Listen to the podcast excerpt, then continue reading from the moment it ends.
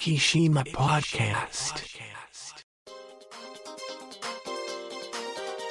この番組は、イキのちょっとしたニュースを Facebook 上でお伝えしております。イキ島 Facebook ページの管理集団、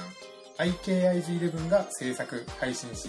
イキの最新ニュースやゲストトークをお伝えいたします。はい始まりました「生島ポッドキャスト」第503回ということで、あのすいませんあの随分空いてしまいました MC の石本ですそしてもう一方この方ですうん、発送し忘れたら自分で届け ます。あああの昨日もしかしてあの高速船でお会いされま したまあ、ごく一部の人だけ笑ってると思います。はいそうですねあの昨日あの福山先生の後ろ姿の写真があの盗撮で送られてきまして は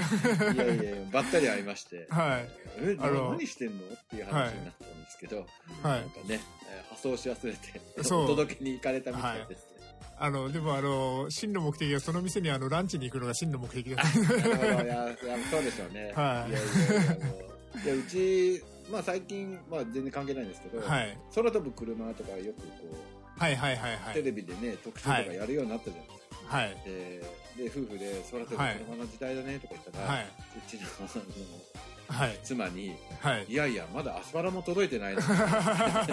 ドロー空ンが飛ぶ車の前にアスパラやろ」言われましたので、昨日そういうお話をしておあきまあしたなるほどなるほどええあの今日収録って存じ上げてるのでもしかして今このドローンがやってきたりとか そう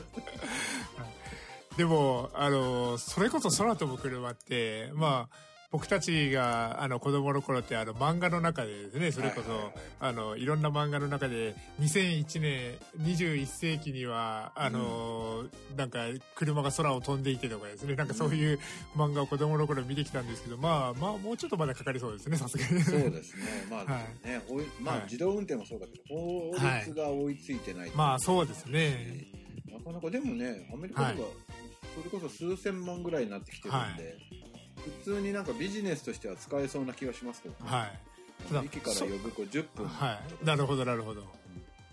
空飛ぶ車ってなった時に、やっぱ、その、動力というか、仕組みとしては、ドローン的な仕組みになるんですかね。それとあも、みんなそうみたいです、ねなるほどなるほどやっぱりもうあの、はプロペラとモーターい。なるほど、なるほど。それは、車って言うんですかね。 そうそうなんですよだからだからなんかはいエンジンにこだわってる、なんかすごくこうなんだろう昔からやってる会社は、はやっぱりこう、エンジンにこだわって、なるほど、なるほど。で短距離をモーターで移動するか、はい羽をつけては長い距離を移動するかっていう、なるほどなるほど2つに分かれてるとあの、水陸両用車とか昔ありましたけど、あの、空陸両用車みたいな、そんなイメージあそうそうそうにだかならるなわんけですかね。やっぱり2種類あって、羽があるやつと、はいないやつはい。ないやつだとずーっとモーターを回さないといああ。でも逆に空を飛ぶってなったら、あのーまあ、よっぽどの設備になったら話は別ですけど、あの、エンジンの重さっていうのもまた今度邪魔になってくるところもけな当い、然あるやっぱあでのしょうしですーね。重さがやっぱり一番重要みたいだから、はい。まだ財津さんが飛べるまではああ、なるほど。あ の、制限、制限体重が、そうそうそう、はいそうですよというところで、まあ、空飛ぶ車の話なんかもありますけど、ちょっとですね、あのーまあ、先ほどさらっと言いましたけど、502回からちょっと、えっ、と、うんよん丸4週間ちょっと止まってしまって実は生島ポッドキャスト始まって以来の、あのーここんなに止まってしまった状況だったんですけども、まあ、あのーちょっと説明をさせていただきますもう僕はあの結構いろんなところで言ってるのでもう正直に言いますとちょっととある大病を患いまして。うんうんで、まあ、ちょっとあの少し生きる死ぬなんていう話も少しあったりとかですねそういう話があったんですけど、まあ、あのせ診断名をはっきり言いますと直腸がんというところで,、はいでまあ、あのお腹が痛くなってなかなかあのそれが続いてっていうところで、まあ、直腸に腫瘍ができてるもんですからイレウスという、まあ、腸が詰まるんですねそれがあの起こりかけてたというような感じでで調べたらっていうような感じででもう、あのー最終的には取ってしまう手術っていうのに向かって今動いてるんですけども、まあちょっと放射線も当てたりとか、抗がん剤飲んでみたりとか、これからしていくので、もしかしたらちょっと体調がきつくてすいません、福山先生ちょっと今週お休みさせてくださいとか っていうのがまた続くかもしれませんけども、まああのー比較的、あの自分で言うのもなんですけど前向きと言いますか、はい、なんかちょっと今人造人間に近づいてるなとか思いながらであのっていうのも、まあ、あの、前、あの、血圧の薬の話をしましたけども、あの、薬だったり、オペだったりとかっていうのをふんだんに使いながらでも、長生きできたら、まあ、それはそれでいいのかなと思ってるので、自分の体をちょっとメスを入れながら、あの、108まで生きるっていう夢はまだまだ あの、続いてますので、ポッドキャストもまだまだ、あの、500回どころか1000回を目指して あと、そう、10年かかるので、はい、はい、まだまだ頑張っていこうかなと、はい、思っておりますというところで、はい、結構ですね、やっぱり4週間も休んだらですね、うん、まあ、あの、職場でもそうですけども、まず最初噂としては、うん、あの、あ、コロナにかかったんだろうなっていう。ああ、そう、ね、今何日か休んで、ねは い、そうそうそう、はい。噂になって、そこから2週間いなくて、さすがにちょっとおかしいぞという話になったみたいで、あの、職場の患者さんとか仕事関係の人からも、あれどこ行ったっていう話 はい、ちょこちょこあったみたいで、あの、職場は必死にあの、ちょっと、あの、口を割らずにいたらしいんですけども、まあまあね、はい、もう、あの、やめたのかなっていう話になる。そうそうあの、実を言うとですね、あの、本当に、あ、こんなことあるんだなと思ったのが、うん、僕はあの、耳にしたのが、死亡説が流れて、 なんかあの、ね、交通事故にあって、あの、なんか意識不明の渋滞だったりとかですね、そんな話まで、あの、あったみたいなので。まあ、世の中の噂はすごいよね。はい、そうですね。そっからどうなるっていう。はいうちなんかあの病院建てるときにマクドナルドできるんだってっていう。ああ。 言われたときに、ああ、はい、そうなんだって、あの、はい、うちマクドナルドだったっけって思ったのを思い出すし、はい、白衣着てたんですよね。はい、KC 着てたんですよね。開業当時。そうすると、なんかあそこは、あの、なんだっけ、宗教団体だ。ああ、なるほど、なるほ ど。はい、今流行り の。世の中はもう、本当世の中のさ、いい加減。はい。でですね、その噂で今ちょっとですね、少しあの、ネタバレみたいな感じにもなったんですけど、うん、一個面白いなっていう噂で、ちょうど時期が被ってたので、僕はあの、某教会のあの、熱心な信者で、 うん、それであの、この問題が起こったから、世に出れなくなってきたっていうような噂が、はい、あの、流れてたりとかですね、あの、そんな、ね、はい、いろんな話があったので、もう思い切ってツイッターの方では、あの、もう正直に、あの、病気の名前も、状況も、、それそれね、はいそうなんです。もう、あの、変に黙ってて変に噂されるよりかはと思って、ツイッターでもう宣言した方がいいやと思って、はい、あの、宣言したとところで。そうですはい。ただ、まあ、あのー、いろいろご心配されるところもあるんですけども、うん、本人、あの、至って元気で、あの、明るくやっておりますので、うん、はい。あの、周りが落ち込んだら自分が落ち込むので、うん、はい。元気で頑張っていきたいと思っておりますと、はい。いうところで、ポッドキャストも、じゃあ来週からまた続けていきますので、よろしくお願いしますと、はい。はい、いうところで、はい。で、説明終わりで、えー、っと、あとはですね、もう早速ネタが あいやいや。そういう意味ではですね、うん、あの、今週末、あの、ウルトラマラソンがあるんですね。おおそうでしたね。はい。そうそうそうで、あのー、こ、今年はですね、あの、第5回、あの、まあ、2年連続中止になりましたので、はいはい、第5回記念大会というところでですね、過去の、うんあの、4大会に出場してで、今回もエントリーしてる人は、特別にゴールドゼッケン。おはい。で、えっ、ー、と、ちょっと50キロの部は見てないんですけど、100キロの部は26名の方がゴールドゼッケンを、えー、はい、つけることになっておりまして、あの、で、今年はですね、あの、スタートも、今まであの、一箇所でスタートだったんですけども、はいはい、ブロックごとのスタートになって、まあコロナ対策っていうのもあるんでしょうけども、ううね、はい。A ブロック、B ブロック、C ブロックに分かれるんですけども、その、ゴールド石鹸の人が優先で A ブロック、一番先頭からスタートが、はい、できるという特典付きで、実を言うと私も、あの、そのゴールド石鹸なんですけども、さてどうしよう と。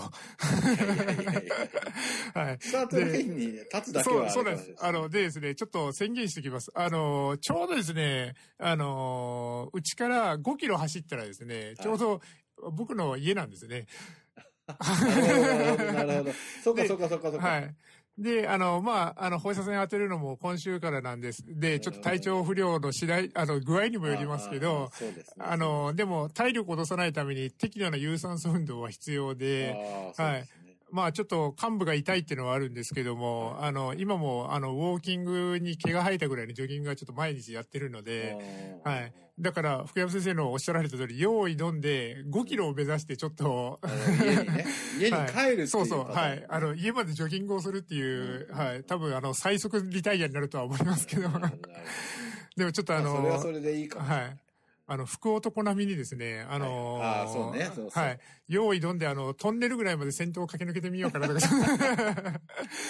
100メートルぐらい。そうそう、100メートルぐらい、あのー、はい。っていうのもちょっと考えてみたりとか、ね、中継があるならそうしますね。はい。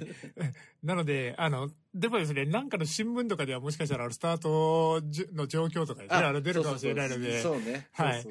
はい。なので、ちょっとそこを、あの、まあ、あの、よくあるスタート直後の目立ちだがり屋を、まあ、一人あの5キロだけしか走らないと思ってる。なるほど、ちょっとあの、まあ、そこだけでも、あの、出場の、あの、爪痕でも残そうかなと思いながらですね。やっぱスポーツもコロナ対策で、そうやってこう、ブロックスターとか、ね、。そうですね。はい皆さん考え、ね、役所の人たちもいろいろ考えてるでしょうね。はい、今までまあ、あの、まあ、大きなマラソン大会になったらブロックスタートとかあるんですけど、はいはい、あの、まあ、息はその、ウルトラマラソン100キロ500人が定員なので、まあ、一箇所からスタートができてたんですけど、うん、まあ、今回はあの、まあ、得点もつけてというような形でですね。まあ、ねまあ、逆に面白いかもしれない、ねはい、そうですね。いいアイディアかもしれない、ね、はい、はい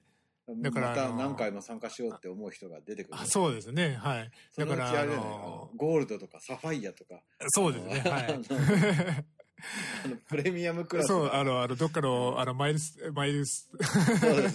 プログラムみたいな感じで。プラス J みたいなのが出てくる、はい、そうですね。はい。あの、プラス制限でスタート前に行けるとか。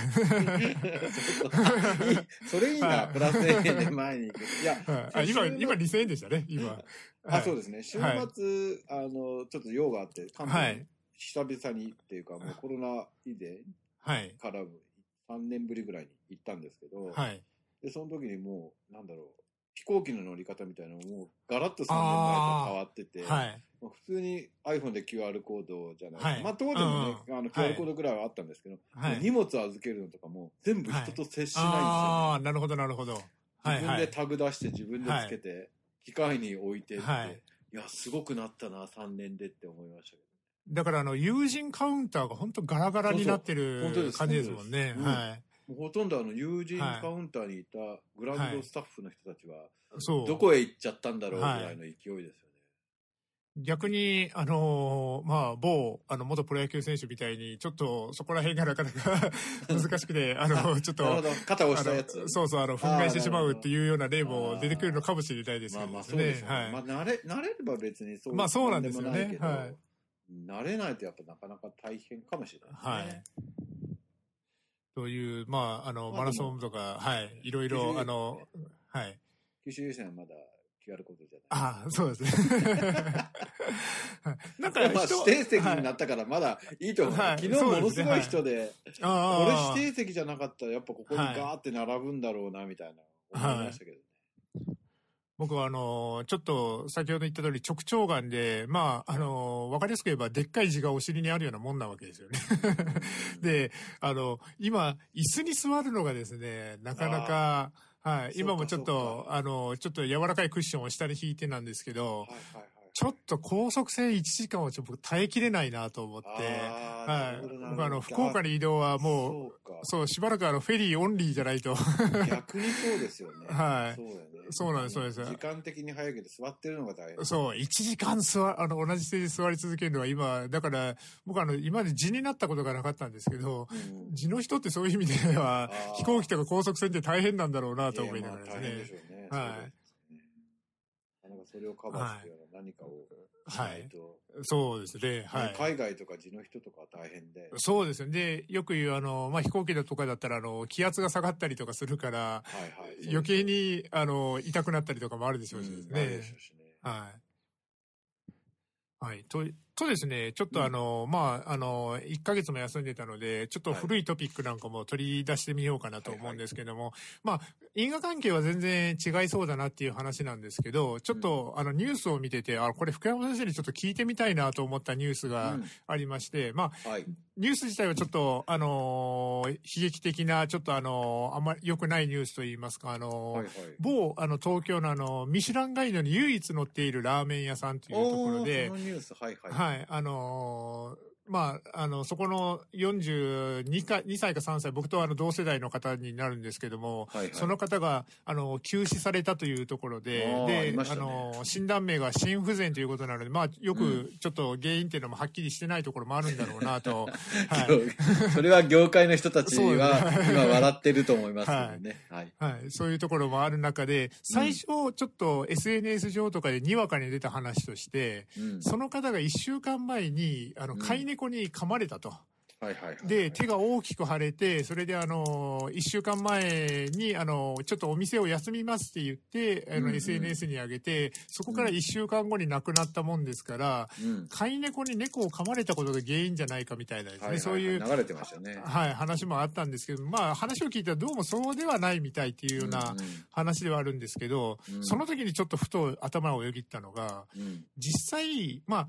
野良の犬猫と、まあ、飼い犬猫で、うん、あの、予防接種をしている犬猫とかでですね、うんうん、あの、違いはあるんでしょうけども、はいはい、実際、飼い犬、飼い猫、外の犬猫に噛まれた時って、うん、何をするのが正解で、どうするべきなんだろうなって、ちょっと、プロにちょっとお聞きしてみたいなと思いまして。まあ、我々は時々噛まれますんで、はい、 あれですよね。はい。うん、やっぱね、あの、まあ、業界的に言うと、犬よりも猫の方が痛いよねっていう話がよくなるんですよ。はいはいはいはい、はい、やっぱ口内細菌の種類の違いみたいなのもどうしてもあるんで。それは噛まれた瞬間じゃなくて、ね、その、そうそうそう事後としてなるほど。だから今回のみたいに、やっぱ腫れるんですよね、はい、ものすごい。猫猫の方が腫れる、はい。だから猫の方が気をつけないといけないし、はい、あの、やっぱり最終的には菌ですよね。うんうんうん菌を持ってるので、やっぱ噛まれたらほっとかないで、はい、噛まれたらまずも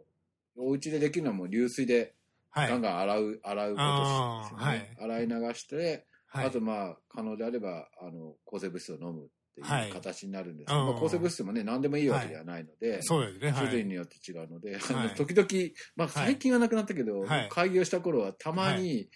あの、犬に噛まれたんです けど、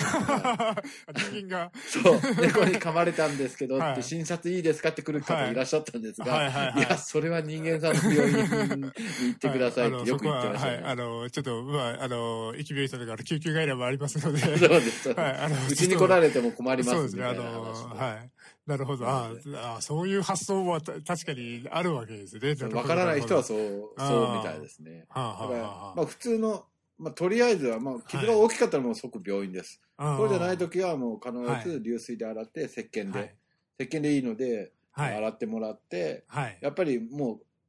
可能であれば、まあ、その日か次の日にでも、やっぱり人間の病院にきちんと行って、見てもらうのが一番いい、はい、なるほど、なるほど、うん。あの、先ほどちょっと僕が、あの、ちょっと区分分けをさせてもらったんですけど、はい、まあ、一般的なイメージとしても、そこら辺の野良犬、野良猫というのに噛まれたら、うん、もう即病院に行かなきゃなって、なんとなく、はい。そうなんですよ。はい。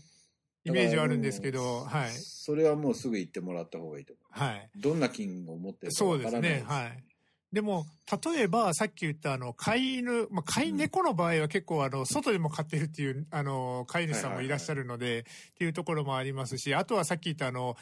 様々な予防接種をしてる、してないというかですね、はいはいはいはい、そこら辺での違いっていうのは、まあ、あの、ベストはもう病院に行くのがベストなんでしょうけど。そうです、はい、もちろんもう病院行ってもらって、まあ、特に、はい、まあ、最近なかったんであれですけど、はい海外行ったら、はい、あの皆さん狂犬病も日本ではあんまり出てないからね、はいはいはい、あの出ないと思ってますけど海外ざらにありますから特にフィリピンとかね、インドとかあの辺行ったら、はい、噛まれたらもう即病院行かないと大変なことになる、まあ、んとなく、はい、あのあのガンジス川を見てたらっていう感じがします、はいはい、僕はだからアメリカに、はい、 初めて大学生の頃に研修っていうかで行ったんですよ、はい、でペンシルバニア大学行ったんですけど、はい、あの一緒に行った先輩の人が噛まれたんですよね猫に、はい、でその時に大騒ぎになったんですよ、はい、でお前たちはその狂犬病の予防注射打ってるのかみたいな話にで当時打ってなかったんですよねみんな、はい、だからもうそれから病院にあの運ばれて、で狂犬病って変わってて、えっと、噛まれてからワクチン打ってもある程度効くんですよほうほうほうほうあのはいあの、何してるかって、例えば海外で狂犬病噛まれましたって病院行ったら、はい、ワクチンを5、6回何週間かおきに打つんですね。はい。そうすると彼らは遅い、ものすごく遅いウイルスだから、はい、ウイルスが増殖する前に、予防注射の方が効いてくると、それを打ち消せるんですよね。なるほど。だから、あの、皆さん、海外で噛まれたら、はいそっとかないで、あの、はい病院行くと。はい。そうすると、予防注射を何回か打てば、発症したらダメなんですよ。狂犬病は発症したら100%死,、そうそうぬですんよでねはいうん、発症する前にウイルスをはい抑え込めればはい助かるんだけど、発症してしまうと、えっと、有志以来助かった人は多分ああ。 5人ぐらいしはかい記録ではいないはずなので、もし助かったっていう方は福山先生のところに名乗り出てほしい と。本当、い や、多分いないと思いますけど、だかはら、い。だからやっぱ噛まれたら、まはずい人間の病院さんに行ってください。はいはい、そうですね。はい、 そこはそそうれでですあね。のちゃんと相談してもらって、はいまあ、状況にもよりますけどね、はいあとはその破傷風だったりだとかもあるので、はいはいはまあ、その辺その別に一般の人は破傷風の予防注射打ってないでしょうから、はい。だからその辺はやっぱ注意してもらった方がいいと思いますね。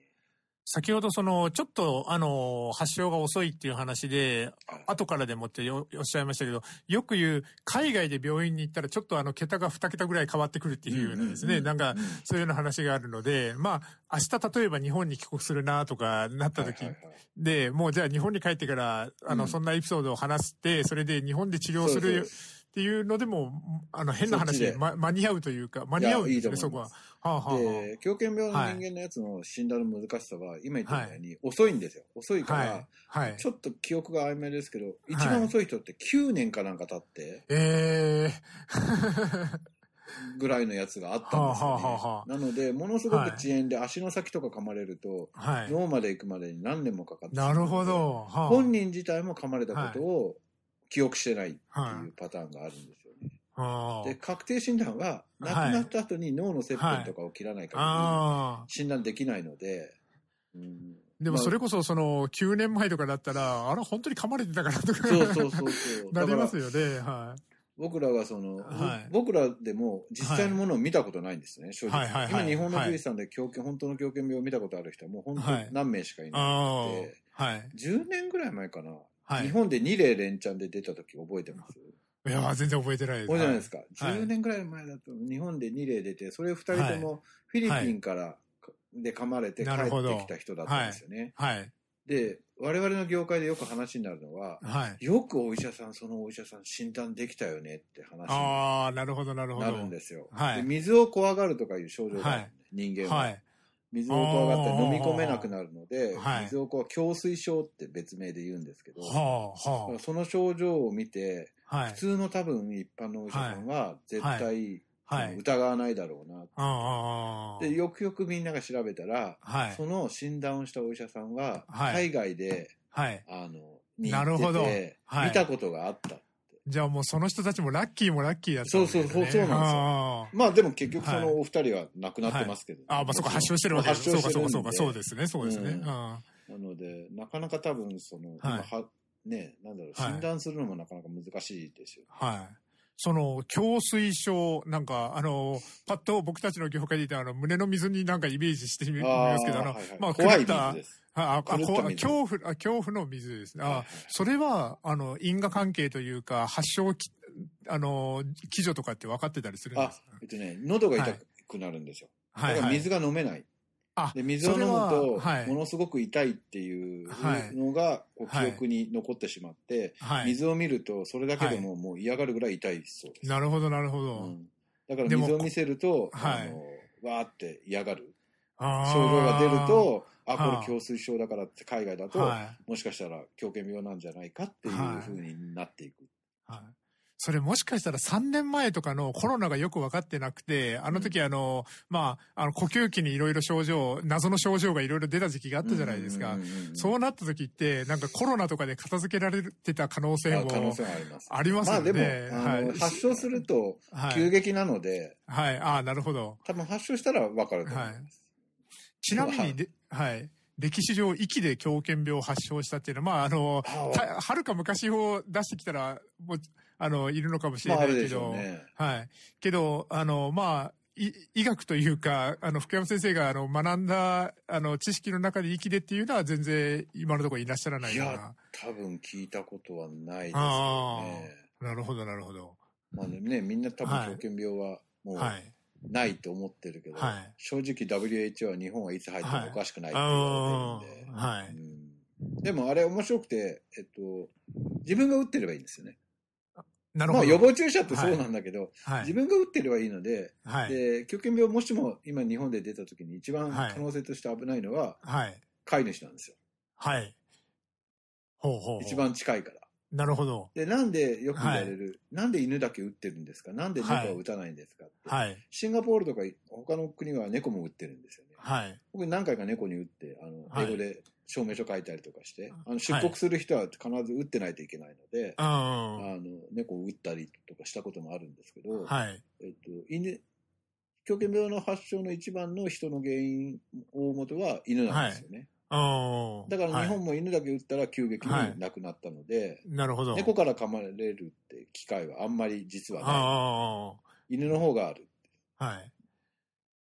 ちなみに、あのー先ほどの、その、ラーメン屋さんの話で、まあ、噛まれて1週間でって、まあ、さっきの話聞いてたら、そういう急激に症状が出てっていうのはちょっと考えにくいうんでしょうけど、んまあ、狂犬病とかだったらですね、でも、例えばそういう、あの、噛まれることによって、ちょっと病院行かないことで、やっぱり死に至るっていう可能性っていうのは、ああると思いますね。だからやっぱり今病院に早く行ってくれって話ですもんね。うん、猫とかだったら SFTS があるんで、はいはいはい。重症熱性血小板減少症、なんか、はい、聞いたことはあります。ではい、長崎はめっちゃ多いんですよ、あ、そうなんですか。はい、猫の発症多いので、はい。あの猫で例えばそのダニからダニが持ってくるんで、はい。ダニの予防してませんとか、はいい。、うことになると可能性が出てくるし、はい。その人間から人間がもらってっていう例もいくつも出てますもんね、はい。はい。なのでそっちも怖いです結構あの、今、まあ、あの、長崎県に住んでるからっていうのもあるかもしれないですけども、ST、S- SFTS で、あの、Google で今、 SFTS 検索してみたら、第二検索ワードの2番目にもう長崎って出てきうんあましたそうね。そうそう、はい長崎は多いんですよなるほどめ。ちゃめちゃ猫のあれが多くて、うちも何例か疑ってはい検。査所に送った例はありますね、ただまあ今のところ陰性だったしはい。その SFTS が出た時に、えっとはいアメリカにいる大学の先輩がいてはい。 「でお前のとこダニ送ってくんない?」みたいなことを言わあーれて、はいはいはあい。のずっと送ってたんですけど、はいその時はね抗体検査とかそういろんな遺伝子検査しても、はい一例も出なかったので。はい。あ今のとこは息いないんだなってあーいう感じはしますなるほどなるほどたうだんうん対馬も、えっとはい後藤も人間の陽性の例は出てるんですよね、なるほど。まあ、あの、県職の方とかも当然いらっしゃるから、そそうそううそうそうそうなんですいそううなんでですすね、行き来とかも当然あるでしょうかそらうでそうすそねうそう、。はいでいつ出てもそれもおかしくないんですよね、なるほど。あの、長崎県で感染症といったら、あの、まあ、これもなかなかあの、一般の人はもう今ないんだろうなぐらい思ってる人もいるでしょうけど、結核ですね。ああそうですね結核患者数長崎県あの、全国1位ですもんはいはいね。はい。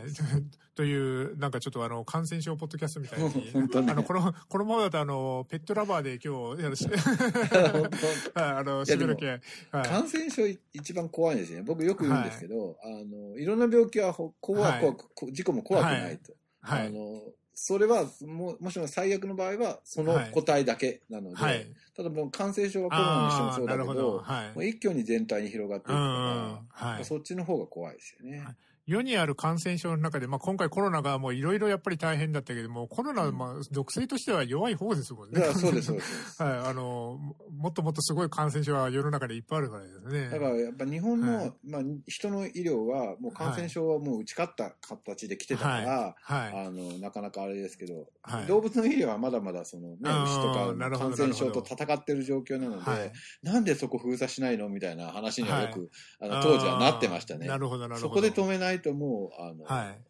い。ね、広がっちゃうよっていう話はよく出てましたけど、